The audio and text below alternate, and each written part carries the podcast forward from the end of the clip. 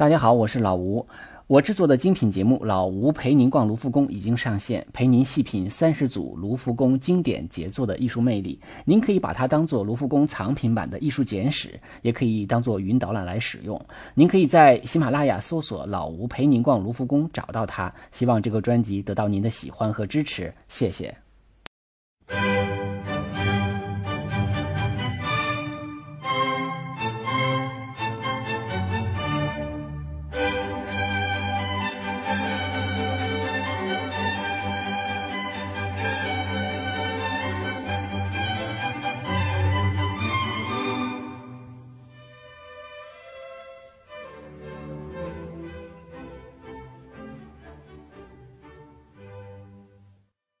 大家好，欢迎收听手机美术馆，我是老吴。今天呢，我们继续讲，呃，法国的新古典主义画家大卫啊，大家也可以订阅我们的微信公众号啊，里边会有更多的高清图片。今天呢，我们讲的是大卫的绘画的中期，呃，我们这期节目的名字叫做宣传干事啊，也就这个名字对于我们中国人来说可能不陌生，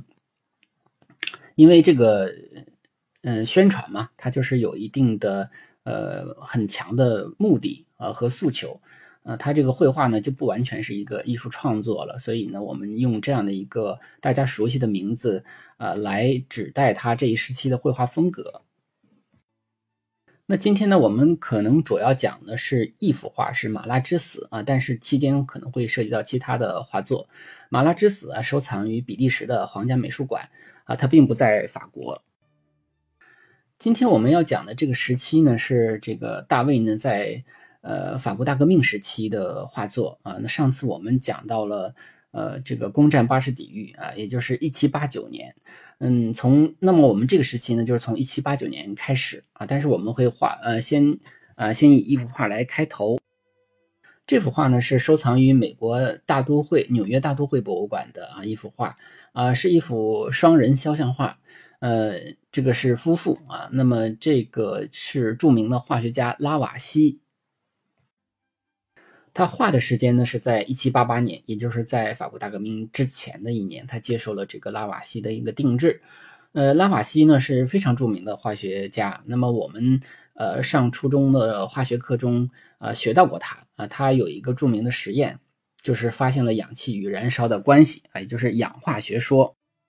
而且呢他也是。呃，质量守恒定律的一个发现者，所以也有人说他是近代化学之父。呃，所以在这幅画中呢，我们可以看到很多的这个化学实验设备啊，有些烧瓶啊、烧杯啊等等等等。呃，但是拉瓦锡啊，不光是一个化学家，他也是一个呃包税公司的，算是一个合伙人吧。那么他就是那个时候的包税，就是包帮助王室来收税。收税之后呢，可能有一定的抽成，所以他可能什么都不用干，就会有很多的收益，啊，所以他也是一个有钱人。呃，不过根据历史记载，拉瓦锡是一个很很不错的人，啊，他虽然是很有钱，但是他的很多的收入可能都是用来做科学实验了，而且呢，他担任了这个皇家火药局的局长，呃，火火药局有一间非常好的实验室，那么拉瓦锡的很多的这个科学研究工作，实际上是利用这个皇家火药局的。实验室来完成的，所以这个人呢，他私下里，呃，还用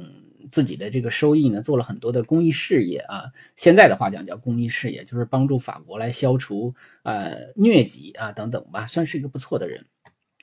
那么这幅画呢，我们可以看到，嗯，他和他的妻子，他的妻子呢，实际上是跟呃这个大卫学画的。那么我们之所以要提这幅画呢，就是因为。呃，在一七八九年的这个当时的攻占巴士底狱的时候啊，这个拉瓦锡因为他是皇家火药局负责人，呃，他差一点因为这个被革命行动给就地正法了，差一点但是呢，就是苟活了几年。大革命呃，大革命四年以后啊，拉瓦锡夫妇被捕，然后拉瓦锡就被处死了，但是他妻子呢被赦免了。而且呢，我们要说的是，这个虽然这幅画是。呃，大卫画的，但是当时呢，在四年之后，大卫已经是嗯一个政治警察啊，就是国民安全委员会的一个一个呃负责人吧，他负责这个签署死刑命令啊，所以他也曾签署了执行拉瓦锡死刑命令啊，就处决了曾经跟他定制画的这位呃，我们可以认为是一个艺术赞助人吧。在这幅画中，我们可以看到拉瓦锡，我刚才讲了有这个烧瓶啊、烧杯啊，一些做实验的设备啊。他的妻子啊是很呃，他的妻妻子比他小很多啊。他们俩结婚的时候，他的妻子才十三岁啊。那个那个时期可能没有那么多的限制，而且他妻子的这个是因为学画嘛，画架就在左侧，画左侧都能看到。而且呢，他妻子戴这个假发。假发里边有他的这个本本来的头发，就长长的垂出来也就是说，那个时期的假发的那个穿戴已经不像呃之前的那个宫廷的那个假发穿戴的那么严格了啊，就是已经开始有很比较自然的东西了。这也是革命前夕的一幅绘画作品嘛。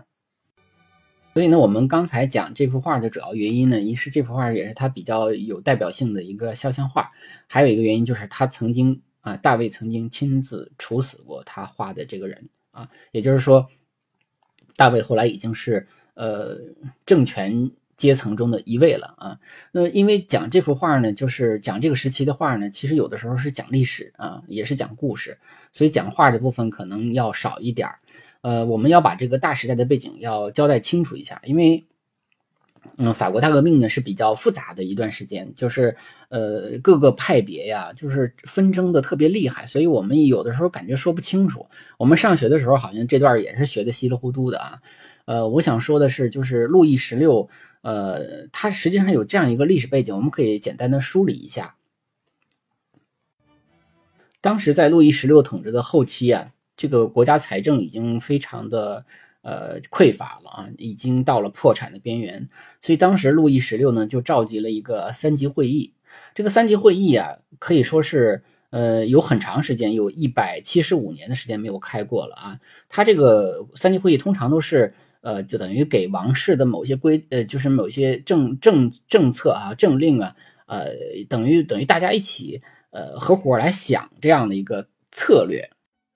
最早是起源于中世纪。啊，到了这个，呃，但是呢，因为很长时间没有召开过啊，这个它的三级呢，它是分成啊，叫传教士这个阶层啊，第二阶层就是贵族阶层，然后再就是市民阶层这三个等级。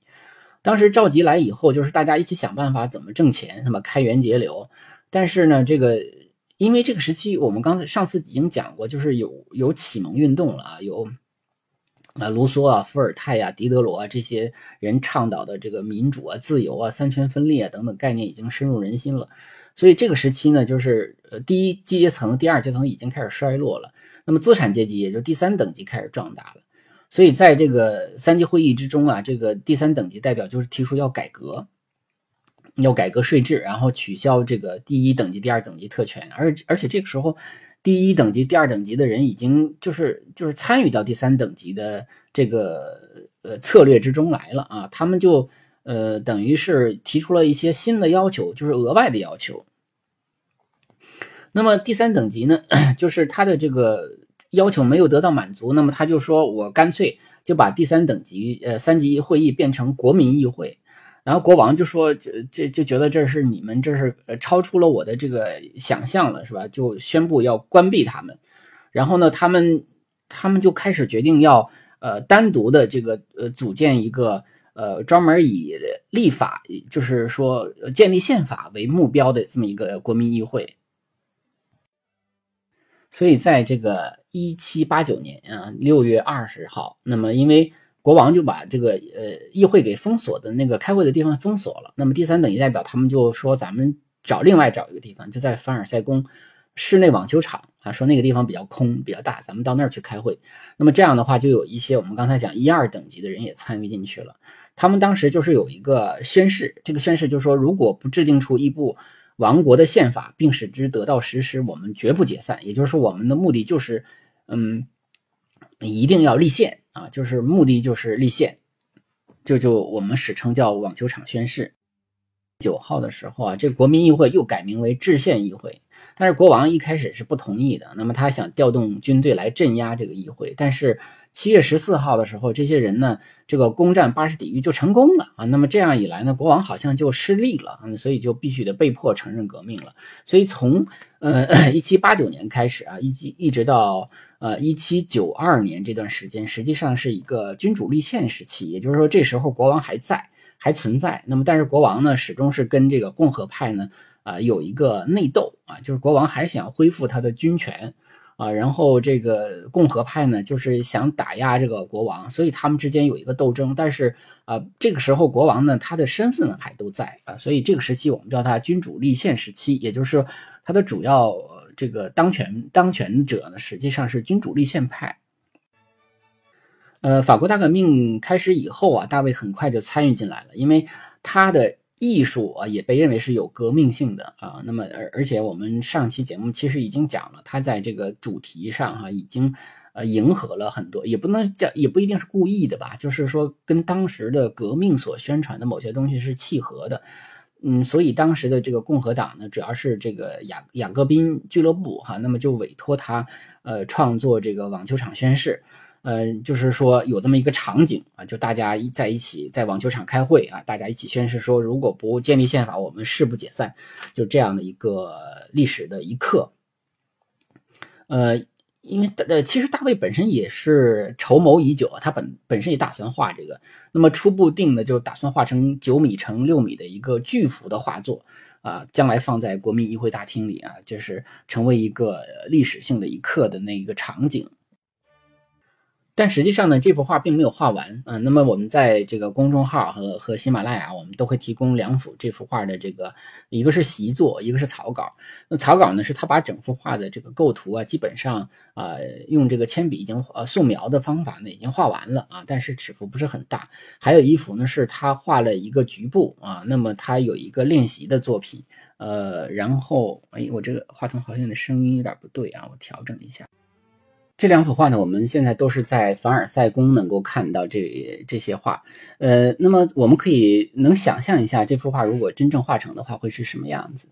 那么在这幅画中，我们可以看到哈，尤其在草稿中，我们可以看到，其实，在赫拉斯兄弟之誓中经常出现的那个手臂向前伸的那个姿势啊，在这个时候已经成为一个流行的姿态了啊，就表示一种宣誓、一种支持啊。而且呢，它我们可以看到这个。呃，网球场里边有很多的人啊，那么它上它的上边呢有两个窗子，那窗子是打开的啊，风啊很大，感觉是把那个窗帘吹起来了。那么窗外边还有人啊，其中最右侧的上边其实还有一个呃，窗外还有个女士打着伞啊，那个伞还被风吹吹翻了。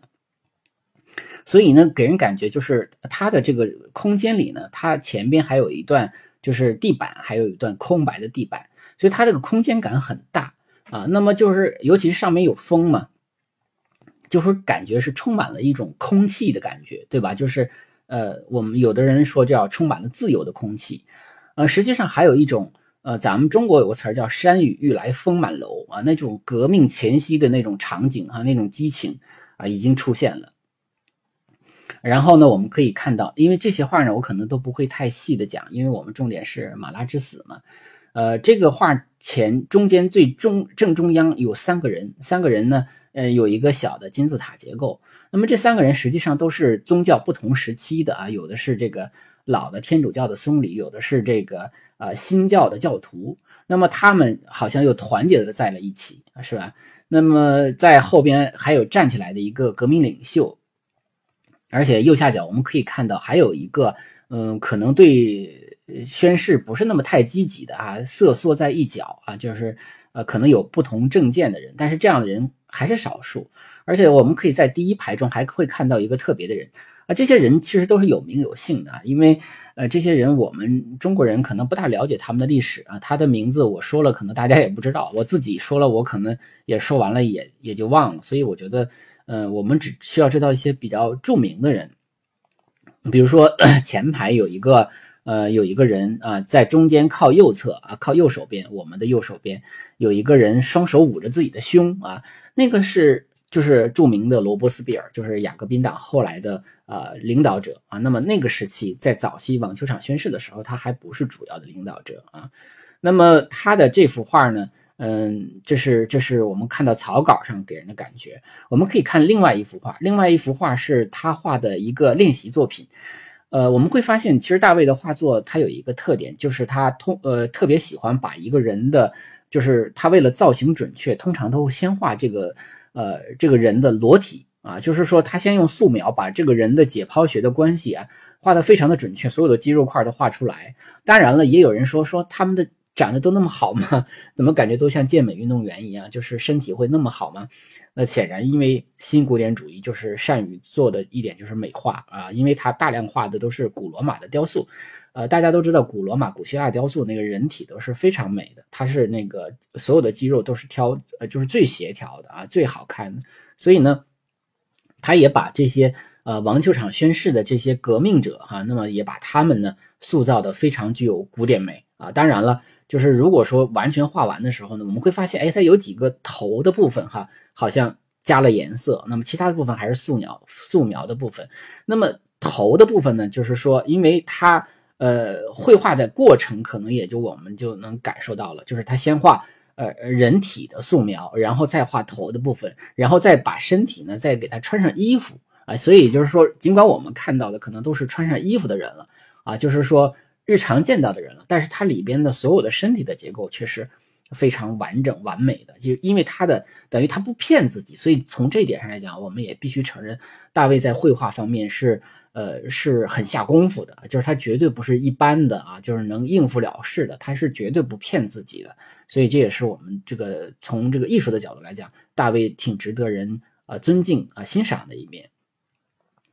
但是这个网球场宣誓呢，呃，这幅画呢，嗯，没有完成啊，就是没有完成的原因就是说这个情况很特殊。就是画的速度呢赶不上时局的变化啊，就是大革命的变化太快了啊，翻天覆地的，还没等画完呢，就是里边有一些所谓的革命者就变成了革命的敌人了，就变成了反革命者了啊，所以呢里边，而且革命越来越导向于这个变成了马拉和罗伯斯庇尔的革命了啊，所以呃有很多人已经被处处处呃处决了啊，就就成为一个反革命分子了啊。啊，所以呢，嗯，这个画就没有画完。后来呢，就是大卫也比较，咱们讲就是比较有心计啊，就是他刚发现时局有点不对的时候，他就开始放慢了绘画的速度了。到后来也没有完全交这个稿子。那么原因很简单，就是，呃，当你画的这个里边人出现变化的时候，你怎么去处理它？啊，这些人可能参加了呃这个网球场宣誓，但是呢，后来他又成为了。呃，被打成这个反革命分子了，那这个怎么去，呃，去去处理啊？就是不好办啊，因为这里面我刚才讲的都是有名有姓的嘛，呃，让我们想到了我们中国有一幅有名的政治画，就是《开国大典》，《开国大典》也有些人啊，在文革时被屠掉啊什么的，这这个情况可能啊，有些朋友也知道。实际上，因为这个时期呢，我们刚才讲的就是皇，就是国王还在啊，所以呢，当时路易十六还曾经委托大卫画。呃，就是他跟他儿子啊，也就是路易十七的这个哎父子之间的这样的一个肖像画啊，他对外宣称说他没接这个活儿但是实际上呢，他也是说了谎啊，因为后来有人看，就是找到他的底稿的时候，发现他有呃画这个父子之间父交子的草稿啊，所以呢，就是大卫还是比较有有有心眼儿的这么一个人。实际上这段时间呢，呃，政治形势非常的复杂啊，因为。国王还在，呃，国王的王后也还在，呃，他们的权利等于被这个君主立宪派呢给剥夺了啊。但是呢，他们，嗯，毕竟这个君主的这个身份还在啊，他们呢不太服气，所以呢，当时就是像，因为呃，这个王后啊，安安东瓦内特，她的这个她本来是奥地利人。所以奥地利和普鲁士那边就形成了一个联军，哎，这个可能大家懂点欧洲史的都知道，他们的王室成员好像都是亲戚哈，就是你这，所以有的时候，呃，这个国家的什么什么人到另外一个国家去当国王去，这种情况其实挺多的啊，或者入赘啊，呃，或者是成亲呐、和亲呐，这种特别多。然后呢，就是呃呃，安东瓦内特和这个国王呢，就等于是。呃，勾结了这个攻打法国的这个联军啊，相当于某种意义上讲是等于勾结别的国家来打自己的国家。那他的目的是恢复他的统治，实际上倒不是说为了这个怎么样。但是呢，这个对于君主立宪派来讲，就你就相当于卖国，对吧？就是等于，呃，因为这里边事情很复杂，我有可能只能简单说。后来到一七九二年的时候啊，那么就是等于他们又起义啊，攻占了。呃，当时国王住的这个杜勒利宫，呃，杜勒利宫啊，它呃位置就是在卢浮宫的呃前边啊，用用东东西南北的话就是西边啊，在现在那个地方有杜乐丽花园，有菊园美术馆，大大概就在那个位置。因为到后来的时候已经呃损毁了，后来就拆掉了，就是呃等于就没了啊。但是当时呢，国王就是从呃就是在大革命以后呢，是被呃君主立宪派要求从凡尔赛宫回到巴黎居住，他就居住在杜乐丽宫。后来呢，就是到一七九二年，他们因为搜到了这个国王呃串呃这个勾结这个呃奥地利普鲁士这些势力哈来呃攻打法国，那么。找到了证据，他们就拘禁了呃路易十六和王后啊，那么就等于彻底的打打倒了这个波旁王朝，然后也推翻了这个君主立宪派的统治。因为就讲，因为君主立宪，君主立宪嘛，就是如果说你这个君主本身是呃损害了国家利益的话，那他们他们的这个呃他们的这个政治主张就不能得到呃大家的认可了，就大家觉得这个国王是是不存在是更好的啊，所以就要处罚这个呃国王。呃，这段时间呢，就是七九二一七九二年啊，抓呃抓捕了国王和王后以后呢，还没有马上把他们处决，到了呃嗯一七九三年的一月份才处决这个国王和王后啊，当时已经有这个国民公会了嘛，那么实际上当时咱大卫已经是国民公会中的一员了，也就是说处决国王和王后的。那个那个处决的命令啊，或者说处决的决定上，他们是有表决的啊，他也是同意处决的啊，所以这也是导导致他后来啊受到这个呃怎么讲呢，就是王室成员的呃追责的一个原因吧。嗯，那么当然那是后话，那是我们下期节目要说的，我们还是说大革命时期。那么把国王和王后抓捕了以后呢，这也是从一七九二年到一七九五年期间，这个就是叫做法兰西第一共和国，啊，就是说之前还不是，因为之前是还是王国，就是还是国王还在，就君主立宪还在，所以他的第一共和国并不是从法国大革命开始的，而是从一七九二年开始的。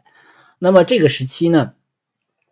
嗯，就是执掌的就是所谓的共和党人。那么共和党主要就是前期是吉伦特派，后来是雅各宾派啊。然后呢，到了雅各宾派执执政的末期的时候，就是罗伯斯庇尔啊，因为呃这个政治清洗啊等等等等，那么导致了这个很多人的不满啊，就是很多人就发生了这个就所谓的热月政变，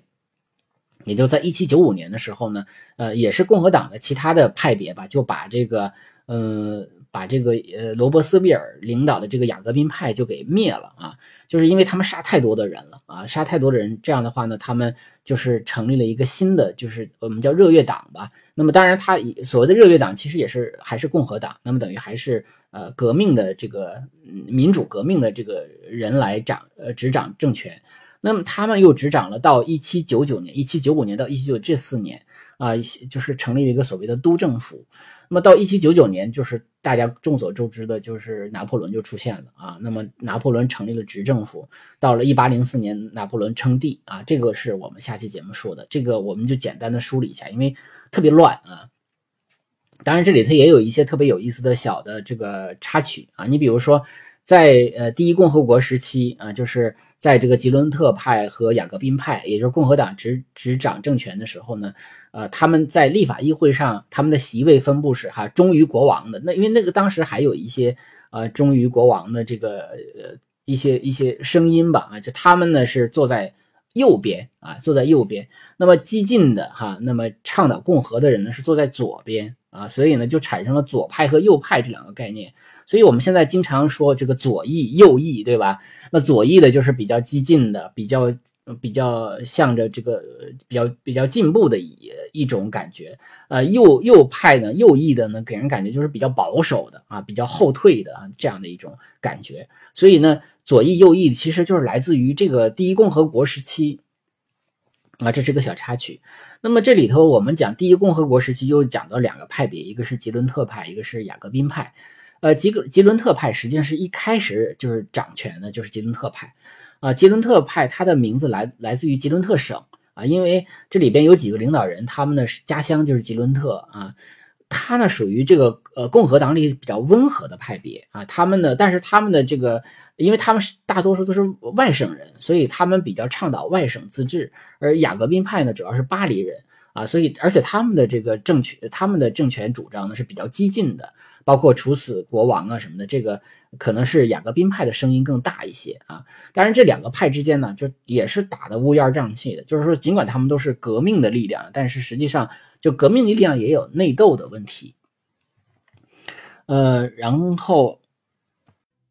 呃，刚才我有一个时间点说的可能不对啊，就是热月热月政变，也就是说，嗯，反对罗伯斯庇尔统治的那个时间应该是一七九四年啊，因为太复杂，就是我觉得这个大家可能大概知道他们的分期就可以了。那么，在一七八九年，也就是法国大革命的那个，就是攻占巴巴士底狱那年，第三三级议会那呃三级会议那年，啊，那年时候，实际上马拉啊，就是我们今天要讲的马拉之死那个马拉，他就创办了《人民之友》杂志啊，他是呃，应该讲是人呃，就是雅各宾俱乐部的重要成员啊，跟那个罗伯斯比尔一起，到呃，我们刚才讲就是到这个君主立宪派呃，就是彻底。呃，这个被摧毁啊，因为是国王被抓了嘛。那么，呃，一七九二年开始，那么他就当时有这个国民公会代表嘛，就对这个国王进行审判。当时马拉呀、罗伯斯庇尔啊，包括我们的画家大卫，都是这个国民公会的代表啊。到了一七九三年一月的时候，路易十六就被处死了。呃，然后，但是呢，这个这里边要讲一点就是。因为吉伦特派和呃雅各宾派就闹得不可开交啊，呃，实际上一开始呢是先处罚的是这些保皇的人啊，他们因为经常会扣帽子啊，然后给上那个断头台，实际上实际上他们进行过呃大屠杀，感觉是啊，就是有一个传说说这个呃奥地利和普鲁士的联军哈要来这个救国王。那么当然也要救保皇派，也要把这个已经抓起来的这些保皇的人啊，或者反革命的人呢，把他们给释放了啊。那么马拉说还不用你释放，我们提前就把你们给处死啊。所以呢，他那个时候听说，呃，这个呃，当时这联军啊，亲法的联军要进来的时候呢，他之前就是派人啊，一个监狱一个监狱的杀，就把这个很多的这个里边的保皇的人呢，呃，或者反革命分子啊，就大屠杀。啊，其实杀了，呃，也包括不少这个无辜的人，就有可能就是小的刑事犯罪的啊，或者说就是个甚至就是精神病给关起来了啊，就结果也被杀了。所以那个时候的断头台都简直是几个几个断头台就同时开刀那种感觉，就杀不过来啊，就是确实杀了很多的人。所以可以说马拉手上也是沾满了鲜血啊，尽管他是一个革命者。到这个呃一七九二年冬天，也就是国呃国王还没被处死的时候啊，当时有一个保皇派的人，呃，就是刺杀了他们雅各宾俱乐部中的一个非常重要的成员，叫做啊莱帕耶蒂尔。那么呃刺杀完了之后呢，那么这个人就成了一个革命烈士了啊，就是所以呢，共和党就委托大卫画这个画像啊，就是呃就所以呢，也就是说他又。呃，再一次的介入了一个政治事件的一个画作的创作啊，那么他开始就画这个人，他画这个人呢，呃，我我我给大家找到了这幅画的一个素描稿，但是这个画呢，呃，它的原作已经不在了啊，因为这个原作，呃，说来话长，我们先说这个素描稿吧啊，那么这个是呃一个后来的画家呢，呃，当时看过这个原作，应该讲也是一七九几年的时候。啊，照着这幅画呢，就这相相当于临摹下来的这么一幅画作啊，也就是我们现在只能看到这幅素描的画作。那么当时大卫为他画的时候呢，就开始用了新古典主义的一些审美呢，我们可以讲就是一个造神的感觉啊，因为呃，传闻呢，这个呃莱帕耶蒂尔呢，实际上长得很丑啊，但是他画成了一个古罗马式的啊，这个几块腹肌的这样的一个古典的英雄的美男子的形象。然后在他的身上呢，他他躺在一个床上，是吧？那么上面还装了一个这个达摩，呃，放了一个达摩克利斯之剑，是吧？还系着一根线，下边就是这个伟大的英雄的遗体啊。这个画作很成功。那么这幅画呢，后来就被挂在国民议会的会议厅上啊，这个也引起了很多人的这个赞美、赞美和欣赏。但这幅画，呃，后来呢，就是因为。呃，大卫的人生也很很命运多舛嘛。我们说，所以后来他这幅画到大革命完了以后，就是他后来也被抓起来了，但是后来也结束之后呢，就把这幅画就还给他了，他一直带在身边。那么这幅画画的这个呃莱帕耶蒂尔呢，他的女儿啊，呃特别有意思，就是在满世界找这幅画的复制品。其实这幅画还有一些复制品，那么他就一个一个的购买。然后最后呢，是跟他这个大卫的儿子来购买这幅画的原作。那大卫的儿子也是呃不停的涨价，但是他还是坚持要要。他表面上也是会跟大卫啊或者大卫儿子去称赞大卫的画怎么好怎么好，呃，但是他买回去之后，他很快就把它焚毁了啊，因为他不想让这些画留下来啊。原因很简单，因为这个莱帕耶蒂尔呢。呃，是一个共和党人，是一个反对国王的人，但是他的女儿是个保皇党，就是跟他爸爸的政见不一致，所以他不希望自己有这样的一个身份的老爸的这个形象呢留在这个世界上，所以他就把所有的这个作品都毁了，所以我们看不到这幅画的原作了。那么，因为很早很早就呃损毁了，所以我们只能看到这幅画的一个呃素描啊，就是现在大家看到这个样子啊，也可以看到新古典主义之美吧啊，是这样的一种。感觉吧，就是，呃，英古典英雄形象。呃，这时候我们要，你看，我们三十分钟了哈，刚刚开始讲这个马拉之死。呃，这个时期到一七九三年的时候，吉伦特派和雅各宾派他们斗争就进入了一个白热化的阶段啊，就是有的那个吉伦特代表，就是吉伦特派的人呢，在这个雅各宾派的呃追杀之下哈，其实已经开始给他们扣这个反革命帽子，要把他们抓起来。有的人就跑跑，有有的人就跑到这个其中的一个一几几个人吧，跑到呃这个诺曼底的下边的一个小城，叫做钢城啊，有人翻译成卡昂啊等等，反正就是我们现在就是用这个钢城这个名字吧。他就在当地演讲啊，演讲，那么他就呃当地的有些人就受到了鼓舞啊，其中有一个女孩叫夏洛特科代啊。那么他呢，就是他本身并不是吉伦特派的，但是吉伦特派我们刚才也讲了，他本身就是大多数都是外省人嘛。那他可能受到这个吉伦特派这些呃被追杀的人的这个呃演讲的影响很大。那么这些人呢，因为因为当时确实是呃马拉和罗伯斯庇尔他们大量的进行政治政治清洗啊，有点像我们说这个前苏联呃斯大林时期的政治清洗啊，有点也有点像我们。呃，我们历史上的一个肃反扩大化啊，那么就是属于杀了很多的这个扣上反革命帽子就就可以上断头台的人啊，所以，呃，当时呢，就是呃，这个呃吉伦特派的人呢，这个政治迫害比较严重。实际上这里边说来话长，马拉这个人呢，我们说他创办了《人民之友》杂志啊，是一个杂志，算是一个新闻人。实际上他之前还是一个。呃，热气球的爱好者，还是一个呃科学的，算是研究科学的人啊。他还写过一一篇呃这个科学论文啊，想在这个科皇家科学学院发表。但是拉瓦锡，我们刚才之前讲过，那个拉瓦锡就说他这个论文水平不高，所以他对皇家科学学院也是怀恨在心啊。后来共就是大革命以后呢，他就搞掉了这个皇家科学学院。呃，这个大卫啊，咱们说这个画家大卫啊，啊也呢，呃，搞掉了这个皇家绘画与雕塑学院，也是当时因为有一些呃学院里边的人啊，可能是没有满足大卫的一些想法吧，那么大卫也就此机会把他们搞掉了。后来又建了一个新的呃学院，也就是后来的呃呃徐悲鸿先生读的那个叫巴黎高等美术学院啊，就是这个啊，就之前其实就是皇家绘画与雕塑学院。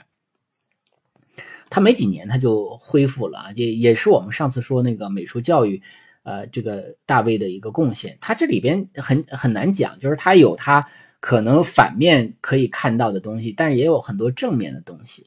呃，我们接着说马拉之死哈，就是这个科代呀，这个女孩啊，她呢那个时期非常流行读那个古古典的那种名人传啊，她据说她在刺杀马拉的那天哈，就还在读这个名人传呢。而且呢，他不光是受到吉伦特派的演讲的影响，还有一个真实的感受，就是他母亲去世的时候啊，当时给他母亲做仪式的那个牧师啊，因为后来没有说宣布向共和国宣誓，所以就被扣了一个叫冥顽不化的这个帽子啊，就以这个罪名就给送上断头台了，就给就给杀了啊，所以等于他眼皮子底下就有这样的被啊，就是被处罚的人，所以那个时候也搞得大家人心惶惶的，也很恐怖。那时候说不能中立啊，必须表态啊，就是人人过关那个感觉，所以那个时候有也也也也也有非常讲的呃非常强的一个政治恐怖。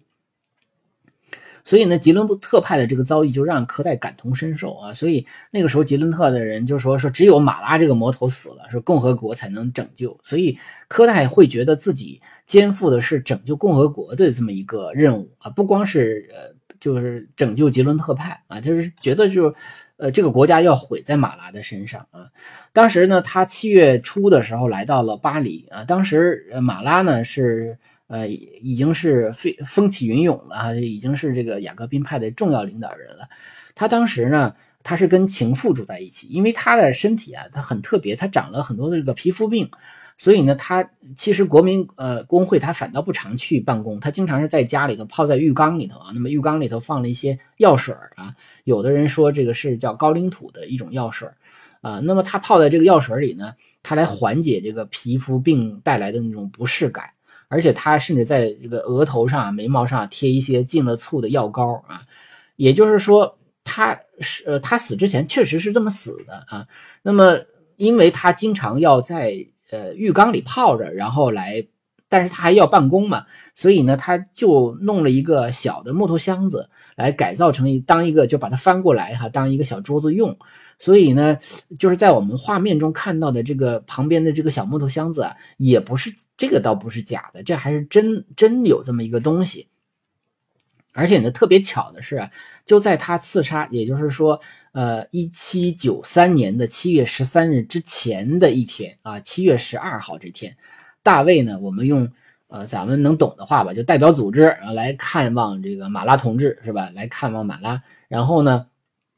等于就看到了他办公的这个场景，所以他后来画画这幅画的时候呢，他很多的场景他其实是熟悉的啊，因为他很他曾经见过马拉在浴缸中工作的一个呃那个真实的情况啊，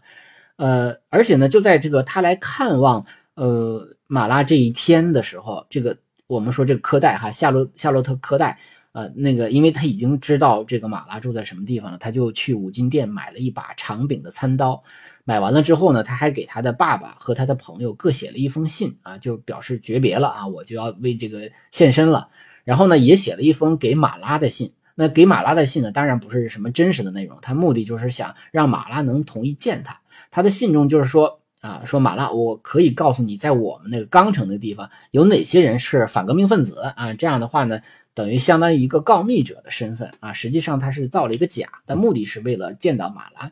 到第二天的时候啊，这个十三号，他早晨呢，他就去这个马拉住的地方，呃，但是想见没有见成，因为那个他的那个马拉的情妇不让他见。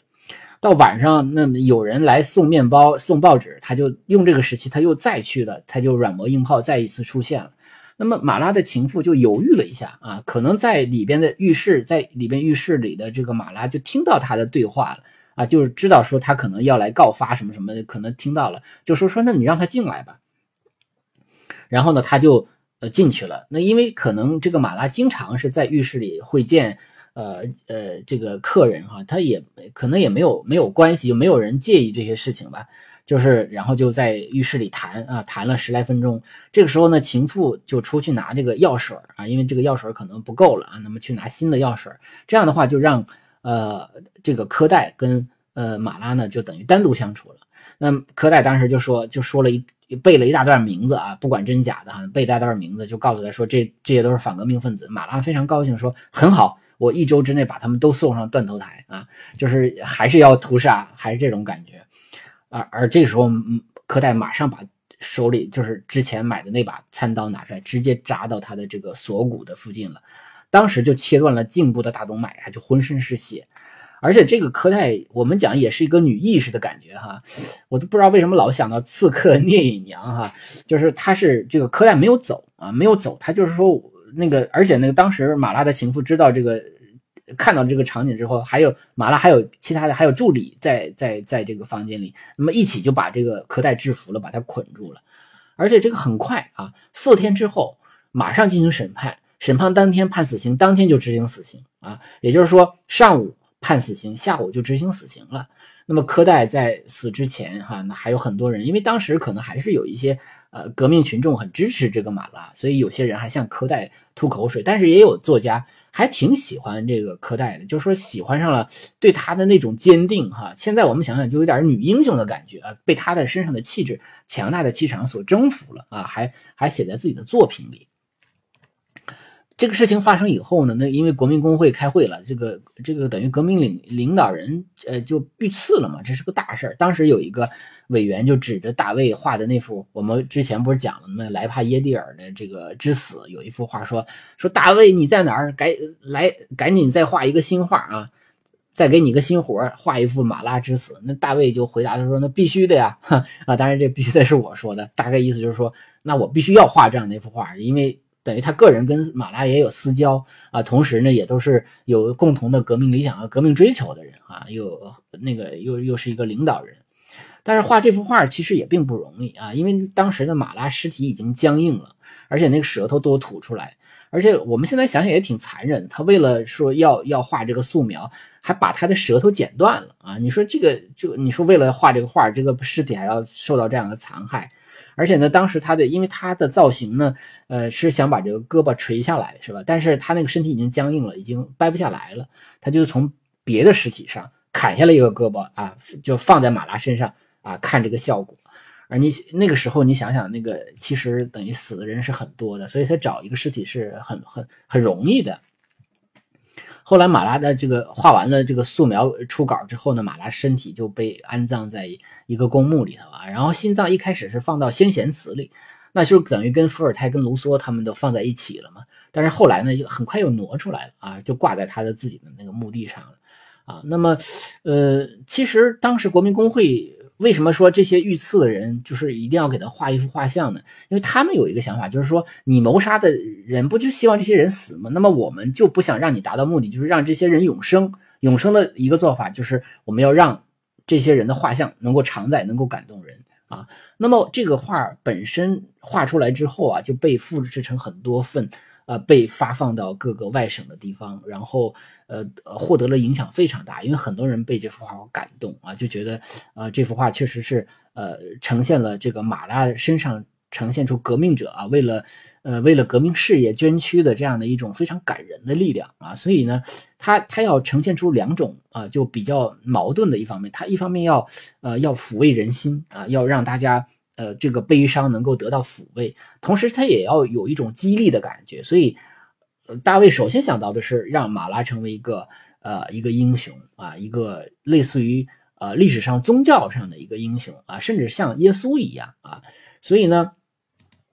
啊，我们就甚至我一一开始的时候，我就我就我觉得我是自己独特的发现。后来后来我发现完了之后，在资料上看到，我第一的感觉就是这个画。怎么感觉那么像那个米开朗基罗的圣殇是吧？那个雕塑圣殇，那个圣殇也是这样的，就是马拉的形象也是向后仰着啊，头是侧歪着，然后那个胳膊是垂下来啊。圣殇也是这样的，圣殇就是耶稣倒在他母亲的怀里啊，然后呢，他的这个头也是向后仰着，手是向向下垂着啊，所以他这个造型啊是模仿圣殇的啊。后来呢，呃，因为我当时是。感就是我自己的联想啊，后来在一个书上还得到了印证啊，那说明他确确实实是是是借鉴了啊米开朗基罗的这样的一个造型，而且我们要补充一点，就是一一七九三年呢，这就是呃法国大革命最疾风暴雨的一年啊，也就是后来呃当后来那个。呃，咱们说著名的文豪吧，雨果还写了一篇小说，就叫《九三年》啊。九三年写的就是一七九三年的一些事情。当然，他那些呃呃故事中的主人公的名字啊，都是编的啊。但是这个主要是讲那个大大革命的那样的一个历史背景了。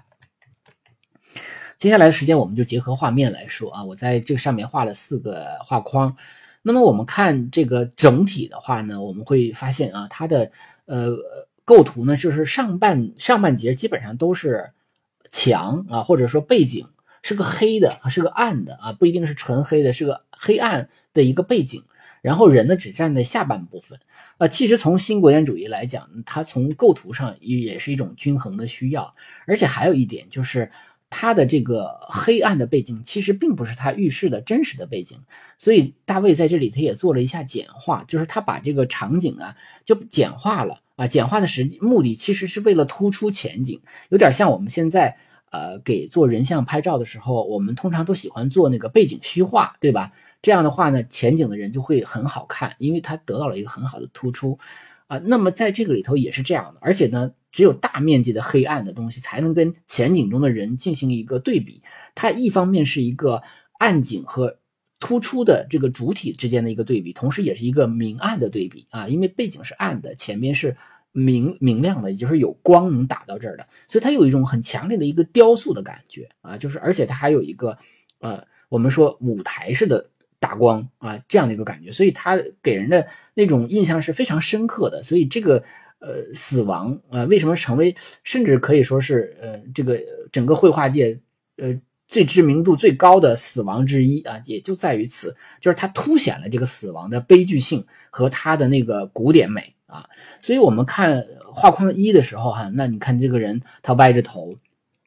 当然了，他这个身体还是一个。呃，这个各种肌肉哈，那么因为新古典主义倡导的就是说要罗马式的美学，所以他把它塑造成一个年轻的肉体啊，当然不是小鲜肉啊，但是他是一个年轻的肉体，就是有肌肉的肉体啊。实际上马拉是一个中年人啊，那么在这里他其实是美化了这个人啊，当然也可以认为他是个造假，呃，然后那个形象也也也不是这个样子，形象他也中年人应该比这个老啊，那么这个形象是比较年轻的，也是个年轻英雄的形象。然后头上包着一块布啊，这个这些道具都是准确的啊，因为他当时得了皮肤病之后呢，我们说他头上不是会有时候额头上会有贴那个浸醋的膏药实际上他这个头也是头上的这个布也是，比如说浸上醋之后把它包在头上啊，就是相当于缓解头部的皮肤的啊皮肤病的这个这个不适不适感，而且他的这个你看他这个浴缸里头也是加了一块布的。呃，这个也是有有可以证实的，就是说，呃，当然他画的很好看啊，他是用通这种褶皱来实现一种古典美学，但实际上还有一个功用，就是说他的皮肤和那个浴缸可以不直接的接触啊，呃，可以，而且可以让这个呃药啊可以发生长时间的药效啊，呃，而且呢，他的这个我们看他锁骨的这部分哈，确确实实有一个小的刀口，但实际上刀口要比这个深，比这个长的多得多，而且流流的血也比这多得多。但是呢，呃，新古典主义它也讲究节制啊，它讲究克制，所以它不会让它就嗯满身都是血啊，那样的话就比较夸张了，也从美学的角度来讲也嗯也不够，而且呢，因为他想凸显一种呃悲剧美啊，但是悲剧美它不需要强烈的煽情啊，所以这个是他非常克制的一点，所以他只在那个。那个布上有一些血迹啊，他的身上有一点点的血迹，他更多的是想把那个水啊，不是想啊，他是把那个呃浴缸里的水画成红色的啊，也就是用这样的东西来彰显他受到的这个伤是有多大的啊，他是他不会用那个满身是血那样的东西来来夸大他的这个死亡啊，嗯，然后我们看画框二啊，画框二的部分呢，而且还有一点要说，就是他整个身体的。他实际上皮肤病是很严重的啊，但是，呃，大卫在画这个皮肤病的时候也是很节制的，他也没有把它。一个是呢，皮肤病如果画的太多的话就不够美了，对吧？呃，这个大卫还是很注重这一点的啊。还有一点就是我们刚才讲的克制啊，就是他不会用这种很夸大的东西来，呃，来这个彰显他的那个是，呃，就是他他觉得就点到为止，就到那儿就好了啊。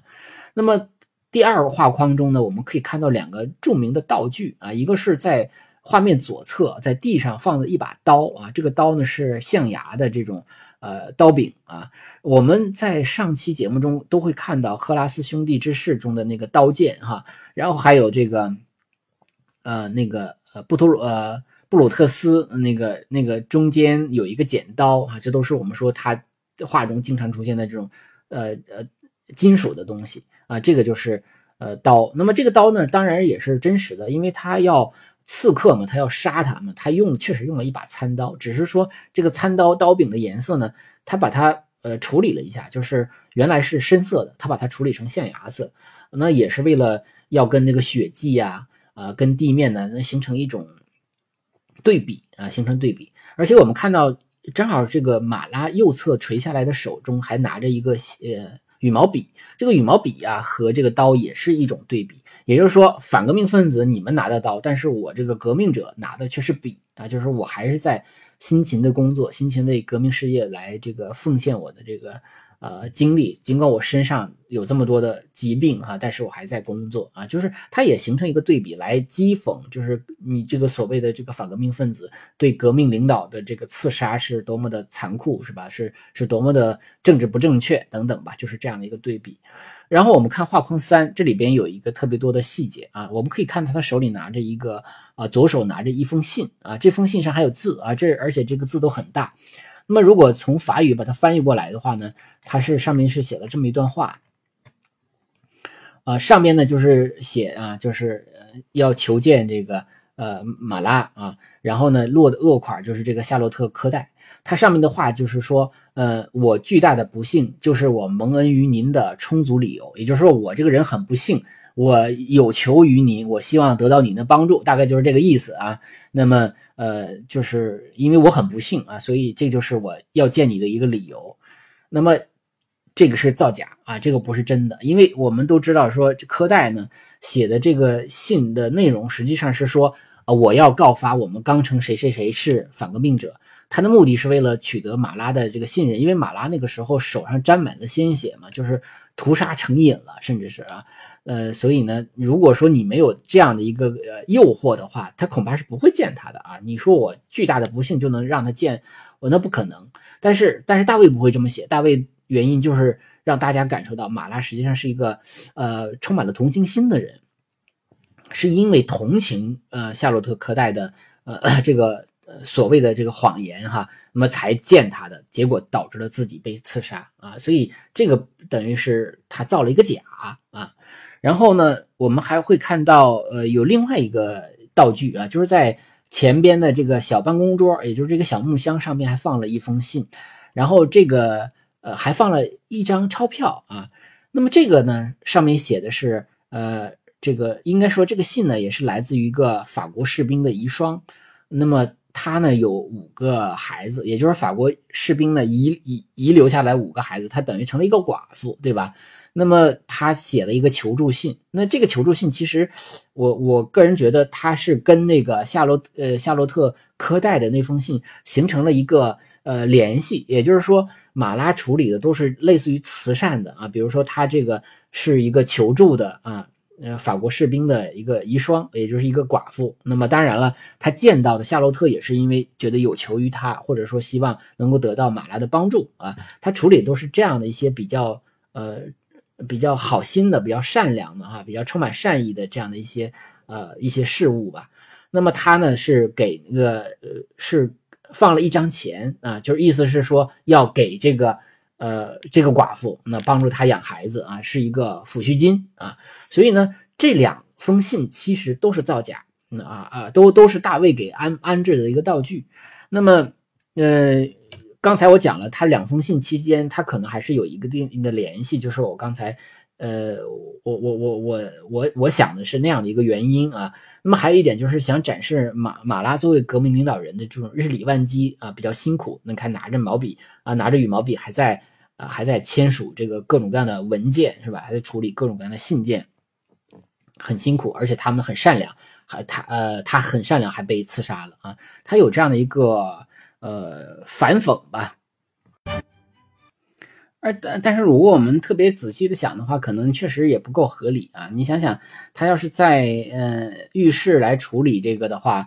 好像也没有必要把这个呃把钱就随时放在身边哈，把它呃然后随时从这个浴缸旁边 拿着一张钱来送抚恤金，他也缺乏合理性啊。但是呢，他不管怎么说，他很好的营造了。啊，这样的一个悲剧氛围，然后等于塑造了呃马拉的一个高大上的一个形象。所以为什么我们说，嗯，他是个宣传干事啊？就是说他画的都是政治宣传画，从这个啊网球场宣誓开始啊，然后呢到那个上一个啊上一个革命者之死，再到这个马拉之死，那么他们目的都是为了做政治宣传啊。那么为了做政治宣传。呃，因为新古典主义本身就为了构图就可以做很多很多的这个不真实的地方啊，所以它的这个绘画呢，它呃或者主题上呢，它可以都做一些修修正啊，它不完全追求啊实实在在的真实，所以它的这种呃方式呢，也跟呃这个政治宣传呢也正好契合，因为政治宣传有的时候我们就知道有很多都不真实的啊。我我我可能举个例子，就是大我看过一本书啊，就是我们咱们中国不是有一个英雄叫雷锋嘛？大大家都知道，这雷锋确实是一个很好的人啊，这个我觉得不能否认。但是呢，因为雷锋生前的时候就已经被树立为典型了，所以我们的宣传部门，嗯。就找到他的时候，就要把他树成典型嘛，就给他拍了很多的照片。所以大家去雷锋博物馆要看的时候，就会发现，哎，怎么他记录的很多的好事怎么都有照片呢？啊，比如说送老大娘回家这个东西，怎么会有照片呢？那他明明是做好事，难道做好事的时候还跟着一个呃摄影记者吗？但实际上不是，实际上是因为摄影记者是根据他做好事的情节，然后找到那个老大娘，然后进行摆拍啊，然后包括呃这个。呃，雷锋读毛选呢，雷锋擦汽车呀，啊，我们会看到，就是有很多他的经典的图片，实际上都是摆拍啊，就是那个，因为他生前就已经是典型了，但是死后就变成一个大典型了，就是进行一个长期的宣传，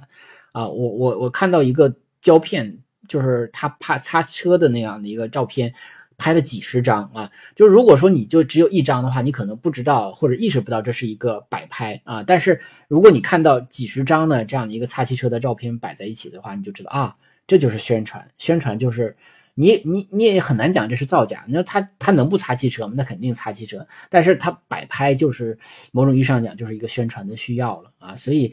所以为什么有的时候我们会觉得很奇怪啊？实际上。呃，就是宣传工作就是这么做的。当年的大卫就是这么干的啊，就是他可能会有一些呃嗯比较不真实的一面啊，这就是宣传性的绘画呃一个特点。但是这个《马拉之死》呢，它又是一个非常特别的宣传类画呃画作，就是尽管它是一个政治宣传，但是它却是一个艺术史上能够名垂青史的一个作品啊，因为它非常的成功啊。我我在一个书上看着一段话，嗯，我觉得这段话讲的特别好啊。他说这个。马拉之死啊，因为这幅画后来就是流传到流亡到国外了。呃，在大革命，就是后来大卫不是被抓起来了嘛，然后又放了，放了之后呢，这幅画就被还给大卫啊，包括那个呃那幅画啊，就是呃莱帕耶蒂尔之死啊，也是被还给了这个大卫。那么这幅画呢，后来就是大卫就流亡到国外了嘛，他就到了比利时啊，在比利时，呃，等于这幅画就。就留在了比利时啊，也没有回，再没有回到法国，呃，所以他现在是在比利时的皇家美术馆展览，因为后来他等于捐赠给这个比利时的皇家美术馆了，啊，据说放在一个小小的角落里啊，我还没有看到过。那么这段话是这么写的：说马拉之死流亡国外，成为那位祖国之子的孤儿啊。尽管如此，说马拉之死啊，依然保留着让人震撼的动容的力量。说尽管它具有丰富的象征意味，尽管它是一个。巨大的历史谎言，但它始终是拥有的是震撼的和致命的美。也就是说，马拉之死，我们剔除真实的马拉是一个什么样的人先不说，但是就这幅画来讲是非常成功的，因为它营造了一种呃类似于宗教人物呃那种绘画上的一种感染力啊，一种宗教般的力量啊，它让这种呃死亡呢，就是特别具有呃呃鼓动人心的这样的一个力量，就是为了革命的献身。啊，同时也强化了这个死亡的一个美和悲剧感，所以这幅画呢是马拉，呃，是是马拉去了，是这个大卫啊最重要的作品啊。尽管大卫有很多很多的，包括我们之前讲的赫拉斯兄弟和呃之士，包括我们明呃下一期节目要讲的拿破仑的一些作品啊，包括很大尺幅的作品，但这幅画是他最主要、最主要、主要、最主要的作品，也就是他作品中的第一名啊。那么今天啊，还有一点时间，我们可以做一个简单的总结啊。我们觉得第二时期，也就是在法国大革命时期，他的绘画作品的特点就是，首先呢，他画真实的革命事件、革命人物啊，就是真实的革命题材了，跟之前不一样。今之前我们说。他画的还是古罗马的题材或者古希腊的题材比较多一点啊，所以他那个那些画呢，总体的风格比较一致。而这个时期呢，他结合着他的这个革命工作啊，开始做了一些呃一些变化了啊，做了一些这个相应的这个处理，所以它是一个政治呃是一个政治宣传画。这也说我们第二个关键词就叫政治宣传，所以我们这期节目把它叫做宣传干事。那么第三个总结呢，就是美化啊，就是他为了这个强化他的这个主题，因为跟历史事件不一样，历史事件我们是可以想象的，是吧？他画赫拉斯兄弟的时候，我们可以去想象的。但是马拉是他认识的人，是他熟悉的人。那么马拉哪些东西做了，哪些东西没做，他是很清楚的。但是他为了他的政治需求，他做了很多的美化啊，人物造型上的美化，事件上的美化，道具上的美化啊。所以这也是跟当然我们核心，如果把这个三个词核心的话，其实就是政治宣传，它就变成了一个宣传的工具。但是它又是一个艺术大师，又是一个呃前无古人后无来者的一个艺术艺术大师啊，所以他就可以画出来一个。史上最牛的政治宣传画，这就是他很厉害的一面。后来呢，就是呃，这个呃，大卫呢，也是在就成为一个政治警察了啊，就包括我们刚才讲拉瓦锡的那个死亡，都是有他他都是有责任的啊，因为他是属于签发那个死刑执行命令的一个呃一个委员会的负责人了啊，所以。他等于身上也背负了很多的这个人命啊，当然你也不能说，你不能说是他要杀死的，因为他毕竟是一个呃一个呃呃革命时就大革命时期或者一个政治大背景下的这么一个人物了啊，所以他的命运和他的作品是跟时代是不可分割的啊，这也是我为什么要用三期时间来讲大卫的一个原因，就是如果你单独去讲的话，你可能很难讲清楚这个人或者他为什么要画这个作品。那么，如果结合着大的历史时代啊，结合着具体的历史事件再讲啊，就我觉得就比较能够讲清楚了啊。所以，呃，今天的节目就是这样。下期呢，我们会介绍他在拿破仑时期的几个经典作品啊。那么，当然我们要感谢上期节目啊，在喜马拉雅打赏的两位呃观众朋友，还有呃听众朋友，还有呃啊微信公众号上打赏的两位朋友，我就不念你们的名字了啊。就是钱可能不多，但是对我来说也是一个支持啊。呃，然后也欢迎大家继续留言评论啊，点赞打赏或者转发朋友圈，让更多的朋友听到看到啊，谢谢大家，今天就是这样。